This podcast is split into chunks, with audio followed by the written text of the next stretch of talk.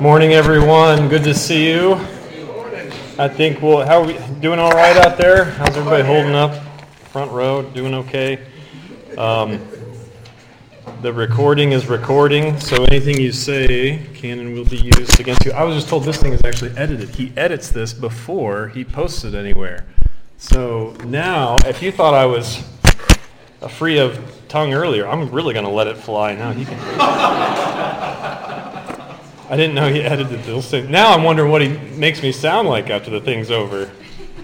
Can't incoherent sentences everywhere. No.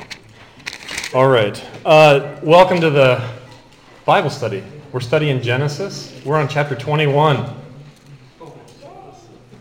Good to have you guys with us. Good to see faces familiar and familiar among us.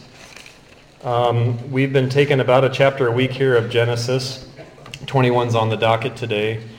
Lots to do there. It's not a short chapter, is it? Basically, three sections. You'll see we finally have the birth of Isaac and then that, another Hagar Ishmael incident and then this business with Abimelech, which really intrigues me and I, I really hope to get to. So I might shortchange the first of these and, and uh, well, we'll see how it goes. Let's, let's begin with a, a word of prayer. We pray. Almighty God, our Heavenly Father, your mercies are new every morning, and though we deserve only punishment, you receive us as your children and provide for all our needs of body and soul. Grant that we may heartily acknowledge your merciful goodness, give thanks for all your benefits, and serve you in willing obedience. Through Christ Jesus, your Son, our Lord, who lives and reigns with you in the Holy Spirit, one God, now and forever. Amen. Amen it did bring to mind a little bit of, of chapter 21 here with this provision in the wilderness. Kind of fits well with the sermon, too, doesn't it? The sermon and the readings today. Um, Genesis, we're, so what should we say? Genesis, just real quick, last week was our introduction to Abimelech. Pastor had a fascinating study. It is not at all coincidental that his name is what it is. Doesn't really make sense if you ask me. He's a Philistine king, but he's got a Semitic name. And that just, I mean, the Bible's trying to pull a quick one on you, and you have to stop it and say, no, no, something's going on here. Um, the Ahi Raham that we know, that's the Abraham. That's the father of many, father of many nations. And now we get the Ahi Melech, which is the father that is the king. And uh, we saw his kingship when he, I suppose, pleaded and interceded and, and so on, preached to his people, basically turned into a bishop in the last chapter. Um, it's kind of an amazing, amazing account there. Um, when the Ahi Melech starts to look like the Ahi Raham. That's, a, that's an amazing thing, okay? When the, when the, my king, my father is the king, kind of the head of the government over there, and all of a sudden he's looking a lot like the Ahi Raham. And that's going to continue. This is an amazing thing. This is an amazing part of Genesis as you go through. Genesis definitely has a progression. So Abe gets the call in 12, and then it's only after the call comes, then we have the, the cutting of the covenant. And then it's after that where he's told to walk before me and be blameless. Then it's after that he has to sacrifice Isaac and so on. It's not like the sacrifice of Isaac is first, and if you pass all these tests, then I will cut a covenant with you. There was a progression there. At the same time, as we've seen, Genesis is very cyclical. Why another sister wife thing all of a sudden? We had that back in chapter 12, you know, come on now. And there are three of them, right? There are three sister wife accounts. The reason why you have three sister wife accounts, the reason why Lot is such a tag along, he messes up again and again, worse every time, and still grafted in, right? Uh, the reason why you have these, these moments of Gentile prioritization, as I've called it, the reason you have all this is that it's, it's also a very cyclical narrative. We are at every chapter hovering around one central promise, one Lord, one faith, the Christian faith, one church, the eternal church that lives in both heaven and earth at the same time, one subject matter. That's why you get the same stuff all the time. Only now everything is, the stakes are raised as you go along. So in 12, it's what? Famine, go down to Egypt, it's kind of short, and then you're out.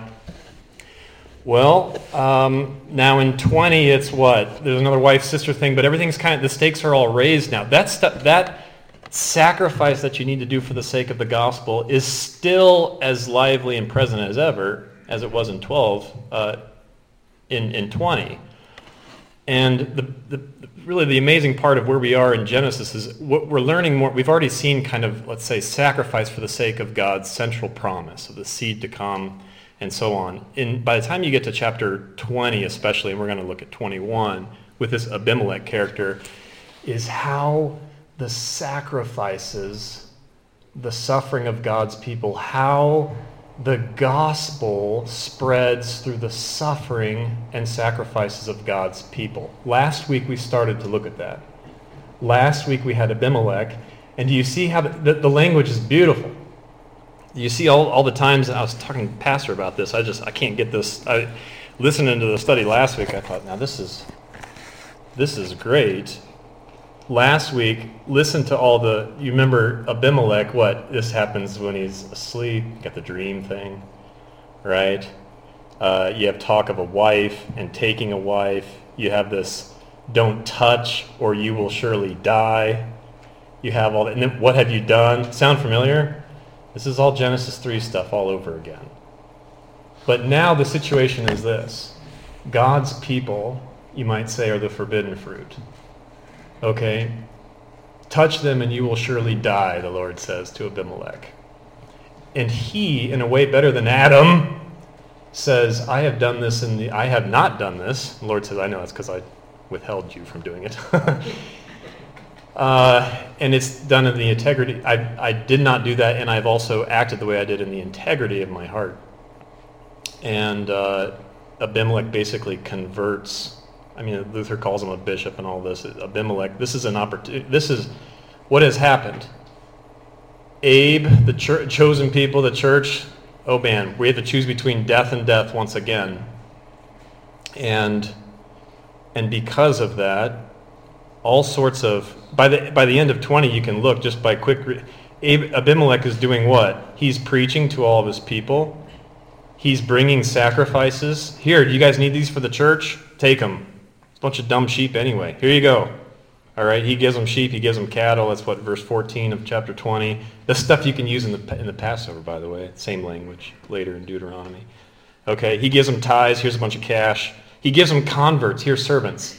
He gives them a bunch of amahs, which is what Hagar is. Abimelech, he gives. T- here's an offering. Here's your sacrifices. Here's a bunch of Hagars, sojourners servants. Abimelech brings them all to the church. And Abe prays for them, and all the wombs are opened. He might have been praying for his own wife for over a quarter century. But whose wombs are opened first? The Gentiles.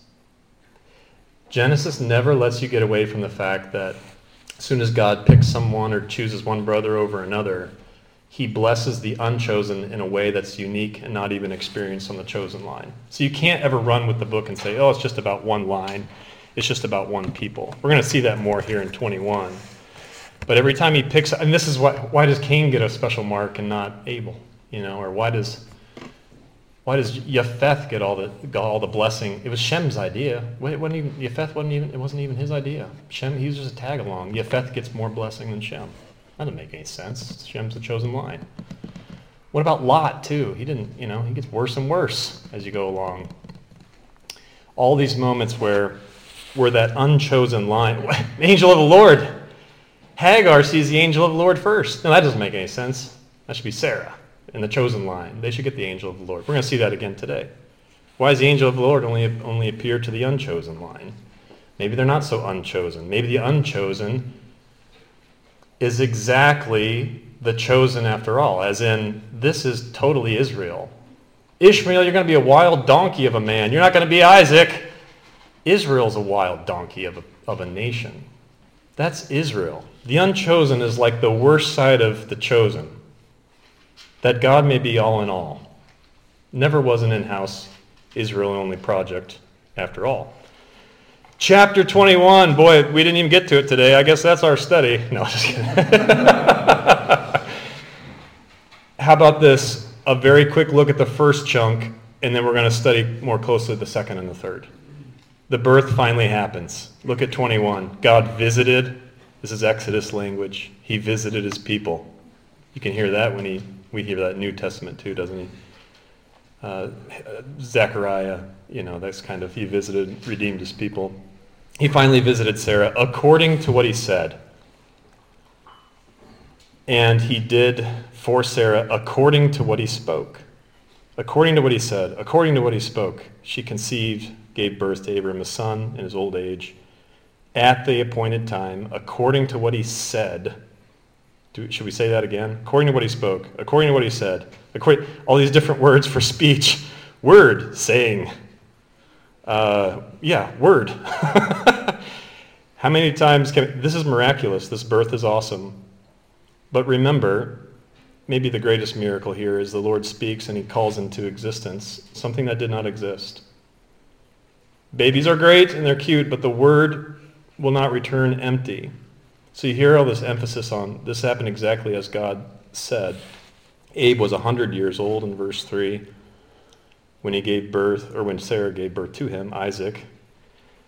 Um, they circumcised him according to the commandment. So there's another word there for word, which is kind of awesome because all this happened according to what the Lord had said, and now they act in accordance with what the Lord has said, which is the Christian life. You get a word, it calls you out of darkness, like it did for Abe. You didn't do anything to initiate that or hasten that or whatever. It is what it is.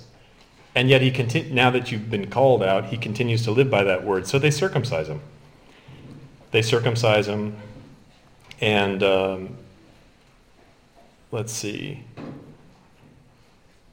the age there. Let's see verse six. This is a this is a good moment here in verse six. What Sarah says: God has made laughter. Yitzhak is the name there. Isaac. God has made uh, Yitzhak for me. Everyone hearing this will Yitzhak to me for me, with me, at me? Will they yidzak at me? You're darn right they will. Is laughter gospel or law? Is laughter good news or bad news? Well, you I mean you take a look in Genesis and it's definitely a both and.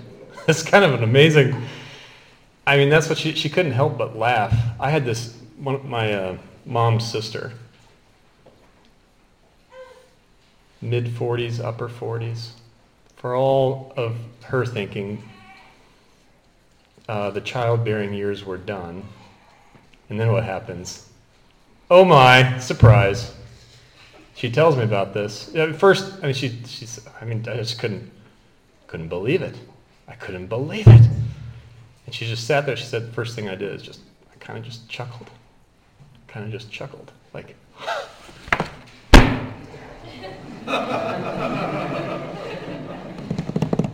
and then, of course, a variety of emotions then overtake and all this. So she told me about that. Like, what am I going to do? And I said, well, I mean, I, will tell you what you're going to have to do here. And I was pretty serious, and that is, even if this baby's a girl, you're going to have to name her Isaac. I mean, I don't see any way around this. You're a Bible believing Christian. Here, we got a you know the scripture. You search the scriptures. Well, I, have searched them too. This is an Isaac. Turned out to be a girl, not named Isaac. But she did laugh, and this laughter is not exactly a clear cut thing. She'll be laughed at in two verses, and it's total mockery. It's total mockery in two verses, um, or three, or whatever it is, verse 9. This is. Uh, you know, theology of the cross in one word, you might say, this yidzacking. Sarah says, God has made this for me. And she also says, Who would have said, yeah, this is verse 7. Who would have said another different word for speech? I mean, can we cover all the grounds for word? We lived by this word for all the 25 years. Um, who would have said that Sarah you know, this is all this is a fascinating word, this nursing word. Who would have said that Sarah would be nursing at her old age? The the point is the offense. Now, you guys, this is this is how it's taught. It's like, well, the the miracle is that she had the kid, right? what Sarah brings to mind here, what Sarah and how she speaks and how oh, this is going to be awesome. I just see how our did you see what the antiphon did to us today? Um, she wants to point your attention to the fact that she's also nursing. Okay, now, again, 90 years old, and you're thinking about, okay, right? Um, the scandal is that nourishment also happens here. Okay, you could just, well, the baby's born, that's what, that was the whole thing. And Sarah exclaims with this language that you're going to see in Isaiah about Holy Mother Church. You're going to see this language this morning in the antiphon. Oh, it's good when the liturgical stars align, especially when you're teaching Bible study. It gives you something to talk about. And that is Rejoice with Jerusalem, be glad for her, all you who love her, that you may nurse.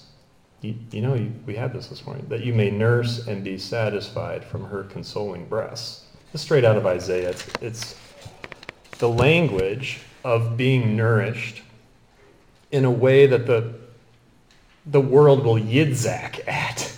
They will look at that and say, Can you possibly, t- you you were nourished in body and soul unto everlasting life? with water and bread and wine and so on. Okay?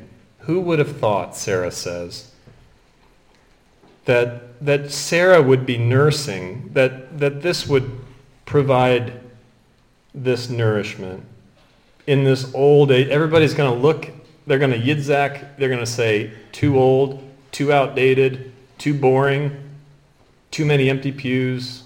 That's what they're going to say. And yet, the psalmists sing about it and pray about it and so on. Lots to say. I better get moving to the next section. Questions, comments on this first little birth of Isaac? I know I just went real quickly through that. How about a volunteer read that next chunk, this protection of Hagar and Is, uh, Ishmael? 8 to 21 in a nice booming voice. 8 to 21. Who wants to do it? Oh my, David, thanks. Go ahead. And the child grew and was weaned. And Abraham made a great feast on the day that Isaac was weaned. But Sarah saw the son of Hagar the Egyptian, whom she had borne to Abraham, laughing.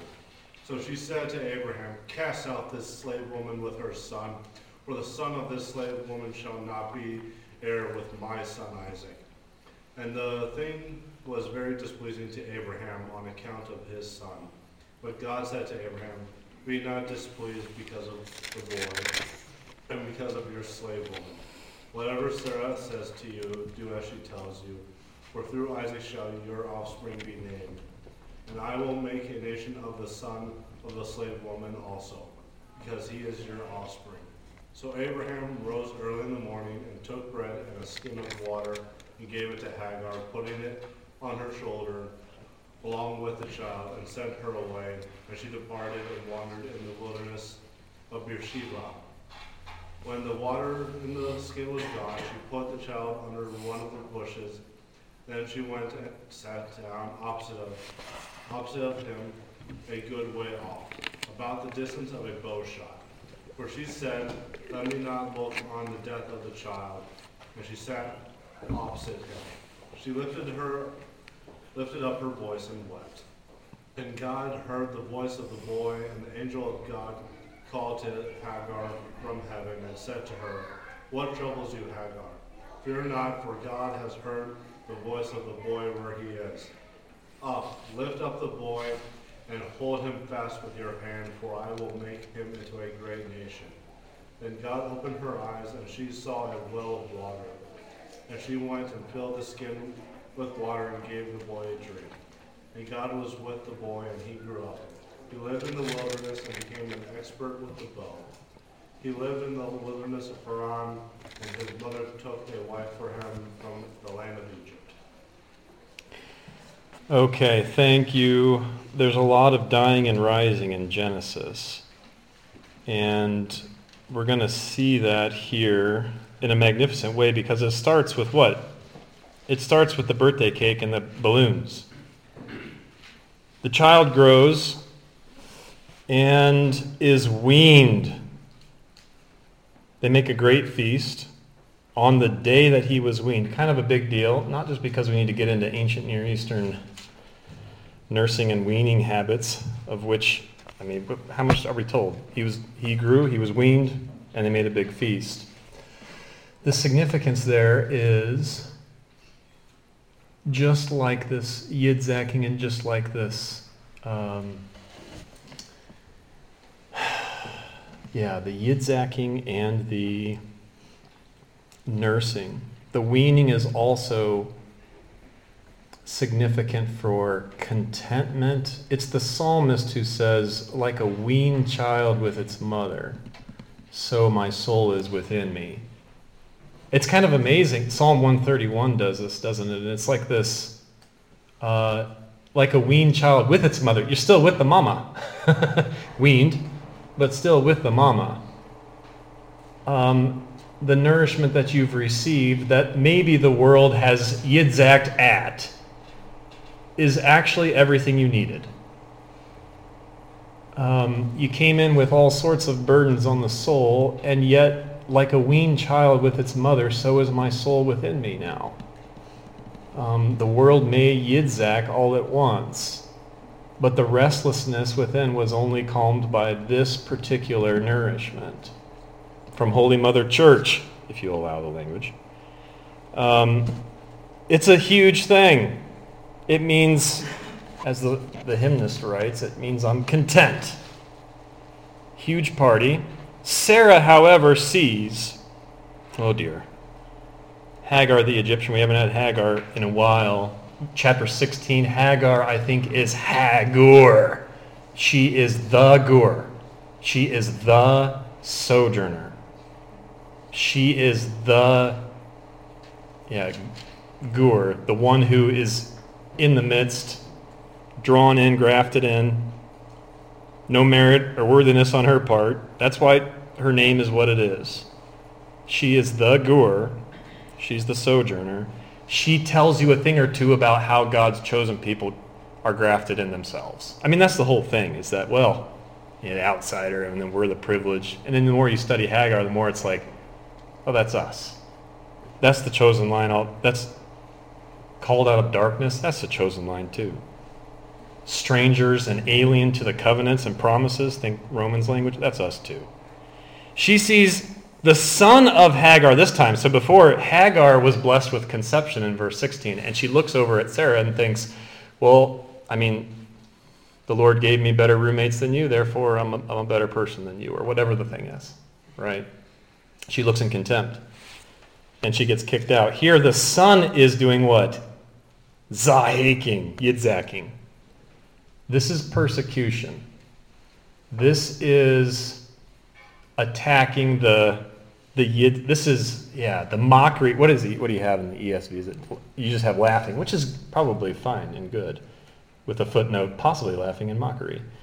Um, the point is, the point is that it's it's an it's an attack on the yidzak. It's an attack.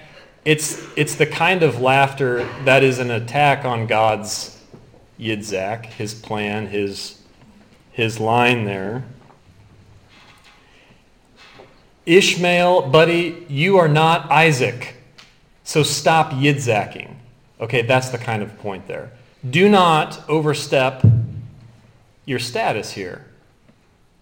All right? This is, well, straight out Romans, isn't it? This kind of like the Jew Gentile thing where it's kind of like you go easy for a minute there, but you know, they start you guys blew it. You know, the Gentile, you guys blew it. You're the chosen people. And then they, you know, this kind of easy, both sides, easy. You guys did blow it, by the way. But hey, you guys, strangers and aliens to the covenant, you know, easy on both sides. This is when one side starts to get a little bit, okay, so that's a problem. There's persecution there. On the other side, there's, a, there's another huge problem, and that's what Sarah does, and that is drive out, this is the word for kick out of Eden. Get out of Eden. This is what the Lord does. Not Sarah, but she tells Abram to do this. Drive out the woman. By the way, what did she do? I thought the son was Yitzhaking. She first mentions the woman. Not a name, even though she has a name. Right? Totally denied her name. She's nameless to me. Drive out the woman. Same word that Abimelech just, just brought a bunch of these to the church. Sarah says, kick them out. Kick them out like God kicked Adam and Eve out of Eden. Kick them out. Kick them out. Oh, the son, too, who has a name, but not given a name here. They're dead to me. They will not possess, that's the word of the promised land, chapter 15. They will not inherit. Kick them out of the church. They will not have what's been promised to us. And my son, Yitzhak, who has a name, Isaac. Abe sees this as exceedingly evil. Same word used in Lot. Sodom was evil. This is exceedingly evil. This sin on Sarah's part is worse than the sin in Sodom. You follow the language here. This is worse than Sodom, what Sarah is doing. It was a sin on Ishmael's part. You, don't, you, you are not Isaac. You are not Isaac. And Sarah does something that for Abe is worse than Sodom. This is exceedingly evil. And um, God then says, however, do not look at this as evil in your eyes on account of this young, young man. By the way, Ishmael is how old by now? This is a beautiful part of this narrative. Every time God speaks of Ishmael, he calls him a lad. But the others call him a child. Um, Ishmael is like 13, 14, 15, not a baby anymore, right? Isaac's the baby. Ishmael is a, this, is a, this is a lad. I'll say more about that in a second. Don't, be, don't look at this as evil, Abe, because uh, the lad and your woman, your this maidservant, um, everything which she says to you, you can do.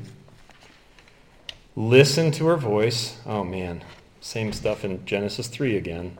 Only this time, go ahead and listen to her voice, because I'm about to work life in the midst of death. The language of 12 and 13, very fascinating. For in Isaac will be called for you Zerah. I have a plan. Go ahead and allow this. Abe, Abe, you see this? This is exceedingly evil. This is terrible. I should not do this. It has death written all over it. Go ahead and do this because it has something to do with how I will fulfill a Zerah for Isaac. How will you do that? Listen to verse 13.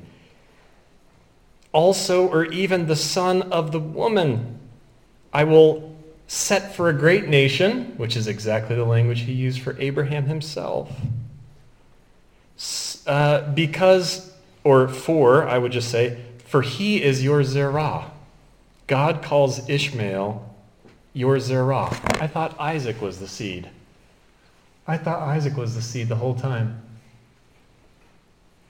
Abe is told that somehow by casting them out, somehow this will fulfill the promised promise to the Zerah of Isaac. Because Ishmael is your Zerah. Somehow by doing this, the Zerah will have, this Zerah, Ishmael, this seed, Ishmael, will have life in Isaac's Zerah, his offspring, if I send him to death. And God just approved this. You've got to send him out. This is how he will live in Isaac's Zerah. You must send him to death. You know what that means? What that means is long before there was a sacrifice of Isaac, there was the sacrifice of Ishmael. Put him, put him to death. Okay? Put him to death, and Hagar's going to have to put him to death too. So he gets up early in the morning. By the way, that's why all this language is similar to the, the account we know very well is the sacrifice of Isaac. Abe gets up very early in the morning. Isaac is called a lad. All the language is already here with, with Ishmael. This is another moment of Genesis where just when you thought, like, oh man, it's all that chosen line and I love them, and that sacrifice from Isaac, that's the best chapter, he's already done all this. And it's with Ishmael.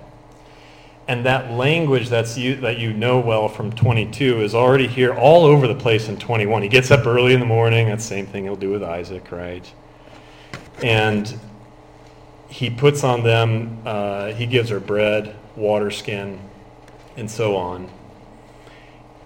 And everybody has a big problem with this because uh, because he puts he gives to to Hagar and he sets upon her shoulder the lad who's I thought like maybe 14 years old and of course he plays football for the area high schooler. He's an offensive lineman. He benches 350 and he weighs 275. Okay. But it's on her shoulder. Hagar, I'm sure, she yeah, 110 pounds and she's four foot 11. No, just. Um, but this is the kind of shouldering that, I don't know. I mean, elsewhere in Genesis, the, the guys have to shoulder the, the garment for Noah. You know, you got to shoulder what you shoulder in order to. This is what's been placed upon her. I think that's the point. Yeah, it sounds kind of, whoa, 14 year old going on the shoulder. But the point is, this is a burden. This is a, he is an offensive lineman. This is a burden. And God's, and sorry, uh, what is this? Abe stretches out or sends her to wonder like Abe was wandering around in Gerar, the place of sojourning. The church, every, every age of the church will have its Gerar, the place of sojourning. That's what chapter 20 was. Now he sends that, now he forces that upon Hagar and Ishmael. They have to wander around in the wilderness of Beersheba. Um, let me pause for, I'm just kind of rolling through. Did I miss any hands or we're doing okay? Yeah, go ahead. Jordan, is that you? Go ahead. My mind is going to uh, Feast of Unleavened Bread with firstborn son kind of as a sacrifice to sent Yeah. plus the, bread. Yeah. Should our minds be going that direction? You got a lot going for you. Um, in fact, guess what happens when the water's gone, Jordan, in 15? She shallocks him. You know what that means? Ledford, you know that word, don't you? You. This old cha- this chair's done. What do you do with it when it's done? World strongman style. The shellac, the shellacking. You got to shellac that thing out of here. It's old. Uh, you throw it like the babies are thrown in the Nile in Exodus, right? And like the yeah, you brought up the Feast of Unleavened Bread and the sacrifice of firstborn. There's there's a lot of Exodus stuff lingering in the background. Whoa. Okay. She throws. What does the English do? Probably places him or something nice, right? What does it say? She kindly, gently lays him down like a newborn. No, she threw him. and that's to get us thinking about the kind of text that Jordan brought us up. She shallocks him. See ya she shallocks him under one of the bushes. I mean, that's another thing, Jordan. I guess the bush, burning bush. Some of this Exodus stuff is going to, you have the bread, you have the firstborn, you have this. But the other thing, Jordan, I think is huge, and that is she's going to have to,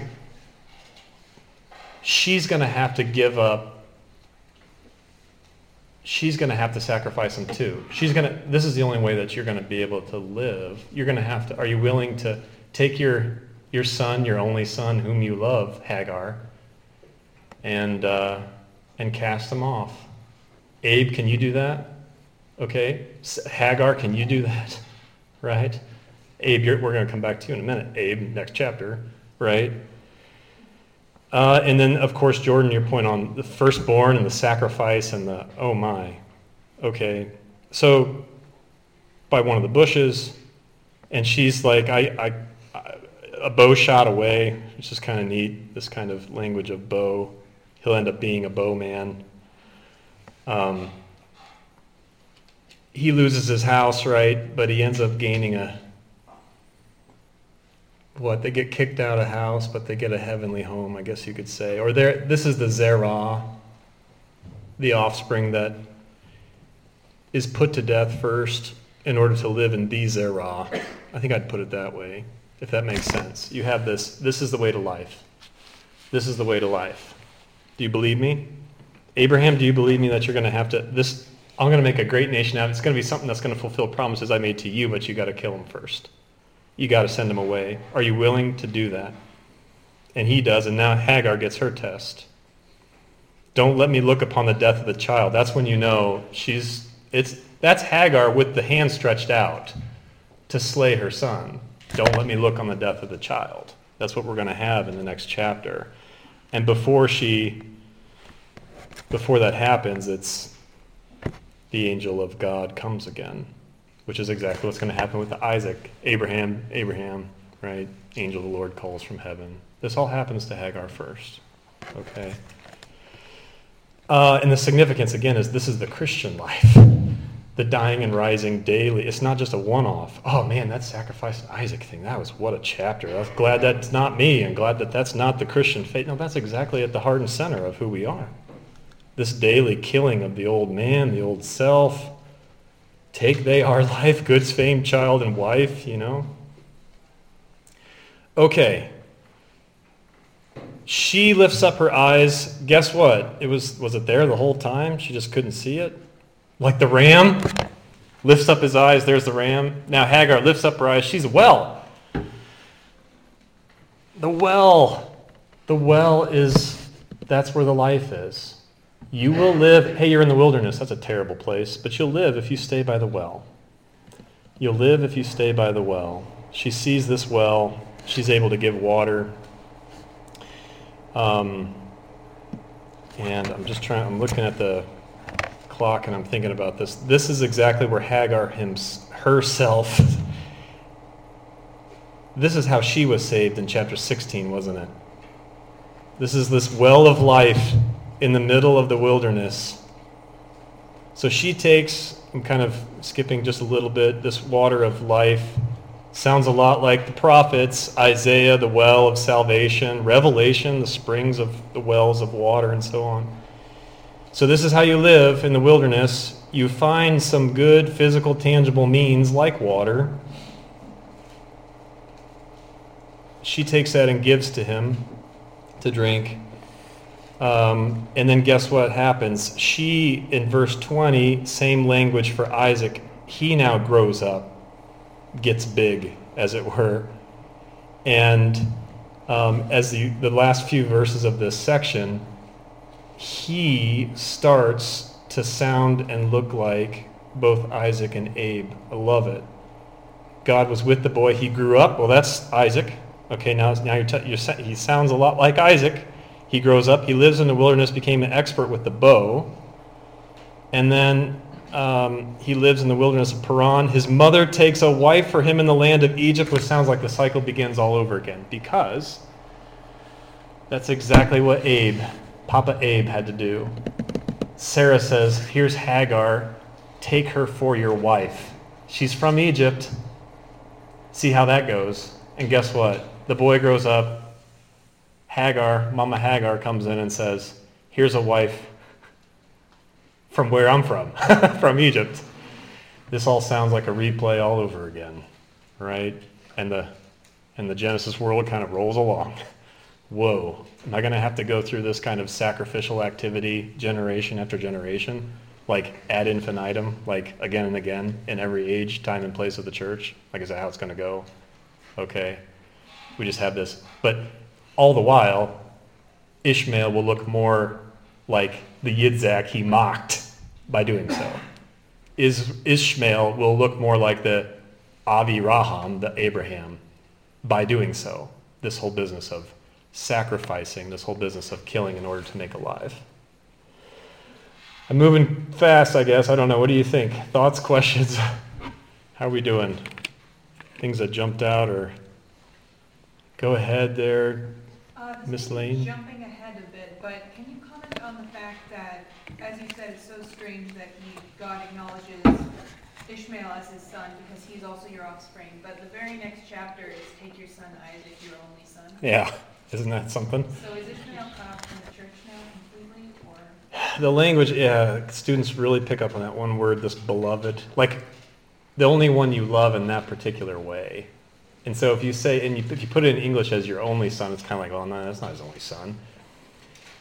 I suspect Magda, that some translations are still okay with that in order to emphasize how special the son is. But at the same time, you're right. Wait, Ishmael's also a son. the language can be, the word is like beloved, as in the only one you love in this particular way. So, only son in what sense? only son. He's the only one I love in that way. oh, okay. Right? And so sometimes, but you're absolutely right. It's kind of, the stakes are raised. I'm not trying to downplay the fact that when the sacrifice of Isaac comes around in the next chapter, like that is, there's something that's um, uh, summative about it. There's something that's, kind of, there's a culmination there. Like that's, right? Um, and that language probably kind of gestures toward that. Like this is, this is, there was a sacrifice of Ishmael before a sacrifice of Isaac, but this is like, this is the one of the promise. like, how is this going to work? Right? So there is, the stakes are raised as you move along, and that, that's definitely one indication, yeah. So the, the punctuation in the translation may be a little bit. What does the uh, ESV do? Take your son, your only son Isaac, Oh, yeah. whom you love. Yeah, I don't know. I would probably go, uh, let's see. Or is it your only son Isaac, or you, yeah, your only son Isaac whom you love? I would say, uh, and he said, Take now your son, your beloved one, whom you love. And again, the word is like, that's a, it's a particular, special, unique kind of love for one. Son. And it's not, it's not the same, there's another word that Hebrew has for, if I wanted to say the only one to you, there's a way to say that that's not used here. But you're right that English translations might, might, might, I don't know, fudge a little or however you put that. Should we talk Abimelech for just a couple minutes? Oh, Noah, Professor Hahn is with us. Go ahead. I just had a question about, um, um, I, I thought it was interesting that it's, it says in sixteen, Hagar set up, set, set opposite the bush and the wept, but then it goes, God heard the voice of the boy. Yeah, oh yes, thanks. So that's gotta be, there's gotta be a reason for that, right? Yeah, so she's the one crying, right? I missed, sorry, I skipped all over that. Hagar's the one that's crying. It's pretty clear, right? And yet, um, I've heard the voice of the boy, right, or the lad, which sounds kind of odd. But I suspect, I suspect what's going on there is something along the lines of what Jordan brought up, and that is the cry that's described here is used of the babies in Exodus, Moses, and so on. I think it's the cry of the generations. That's the only way I can make sense of that, because this cry is, she is very clear, she's the one that, and yet there's something, when you switch and say, I heard the boys cry, it's like this, what's happening here is actually transcending this one moment. It's like this is something that has significant, eternal significance through the generations. The cry of your son, the cry of your son's sons, the cry of the boys in Moses, and the cry of the babies in Egypt, and the cry of Exodus 2, and the cry of my people in Exodus 3, and the cry of. I think that's the significance there. But you're absolutely right. It's, she was the one making the cry. But I've heard the boys. I've heard the. I think that's Genesis. I think that's consistent. I think with Genesis and how it deals with the, like Lot is the son of the brother. That's the Lot is representative of. You're going to have brothers throughout Genesis. Son, descendant of the brother. Like he's the tag along. He's the the sojourner. It's that kind of. Yeah, there's Abe, but this is going to, what I do with Abe is going to have implications throughout the generations. The son of the brother, right? And this kind of, the cry of your son and so on. So I think that's, I think that's what's going on there. It's a great question. Yeah, Mr. I kind Yeah. of wonder if sometimes we lose that a little bit. I mean, we think about our children, but uh, really isn't the point of our children, our children's children, and to go on? Yeah, right, absolutely. Yeah, um, Ten Commandments, sounds like Ten Commandments, or third and fourth generation, these things that, you know, kind of, I mean, on the sin side too, right? But also on the, yeah, that's the whole point, is that what is happening, just as when God picks somebody in this chosen line, we like to say, it has immediate implications for the one who's not picked, if I can use that language, you know, for Ishmael and Cain and whoever else, Esau, not Jacob, or, uh, sorry, Esau instead of um, I think that's also the case, is that this is Abe, leave your land, and then what? He gets all the way down there, and then it's like, well, to your descendants, I'll give this land. Well, wait, I thought, I thought it was my, you know, I thought it was my land. No, it's to your kids. Actually, it's to their kids' kids, and then, you know, all right. So that's just kind of the nature of how this goes. Real quick on Abimelech. I love this Abimelech guy.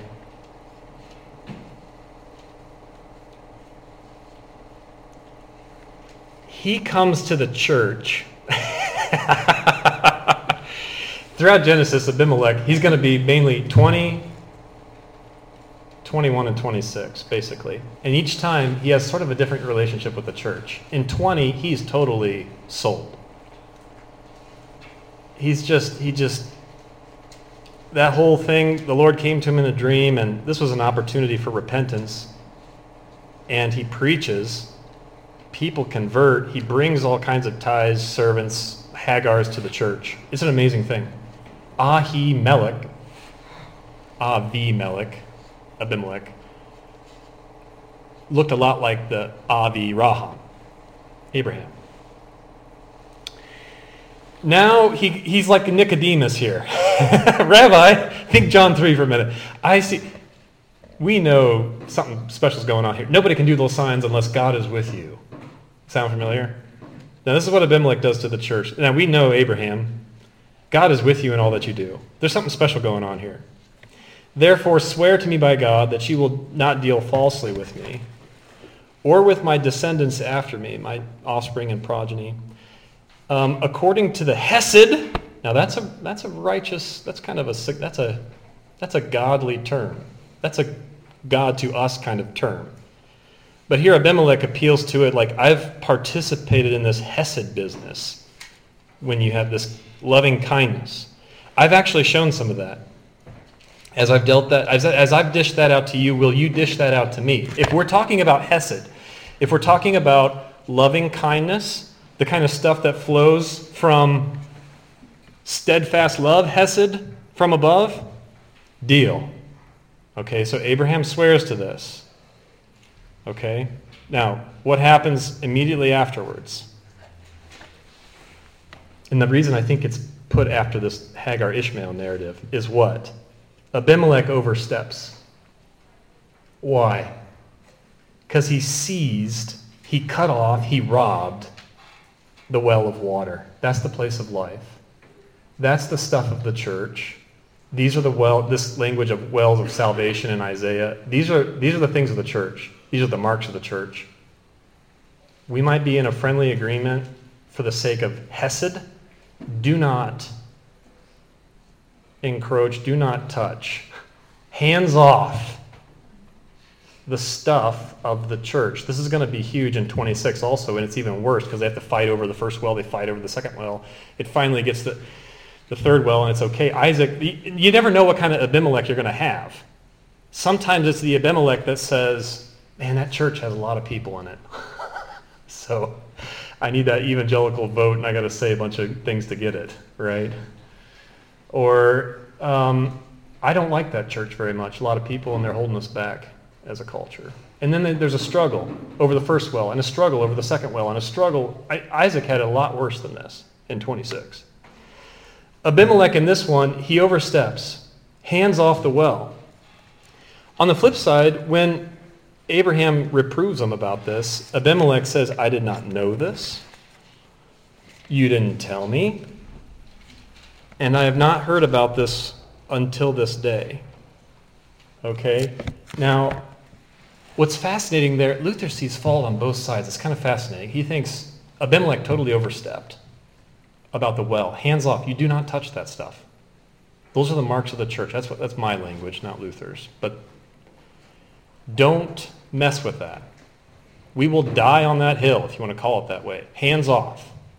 At the same time, Luther says Abe is rightly rebuffed because he didn't, for Luther, he said he, he didn't notify the government as soon as he could have uh, and entrusted or enlisted their help in a situation he could have.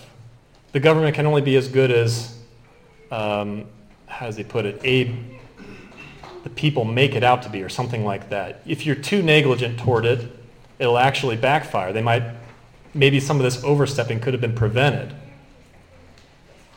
Um, and so Luther sees a little bit of it's kind of an even-handed chiding, you might say, a, a rebuff on both sides. Abimelech has no business with the marks of the church. Hands off, stay away. We will die on this.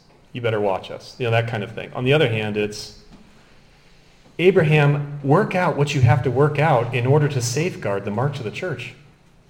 I don't get it's a couple sheep. And, I mean, the next verse is what? Sheep and oxen. They're dumb sheep. Give them the sheep. Who cares? Um, Abraham, that's why the church prays for good and godly rulers and for peace and harmony that the gospel may prevail and so on. Do what you got to do. Who cares? Is it, is, it, is, it, is it the oxen this time? Is it the sheep? So Abe take notice in the last chapter, Abimelech was given all the sheep and oxen, and now Abraham says, look, okay, here's in verse 27, he gives them the sheep and the oxen. And they make a covenant. And Abe sets the terms, which is wise, with the seven ewe lambs. There's a lot, uh, we're out of time, there's a lot more to say here, but Abe, sets the terms here at the end of 21 for this covenant. The world's not going to get it, the significance of all this. These are sacrificial animals and so on. Um, so Abimelech asks about it. What does this mean? Catechism, Thursday evening at 6. Come on by. What are these lambs? And he does this, uh, like Mr. Hahn was saying, he does this for the sake of the longevity. From here on out, everybody knows that I dug this well. Okay? Now, we'll learn in 26, it doesn't last. But Abe has no problem. Here, what is it going to take? You want some animals? Fine.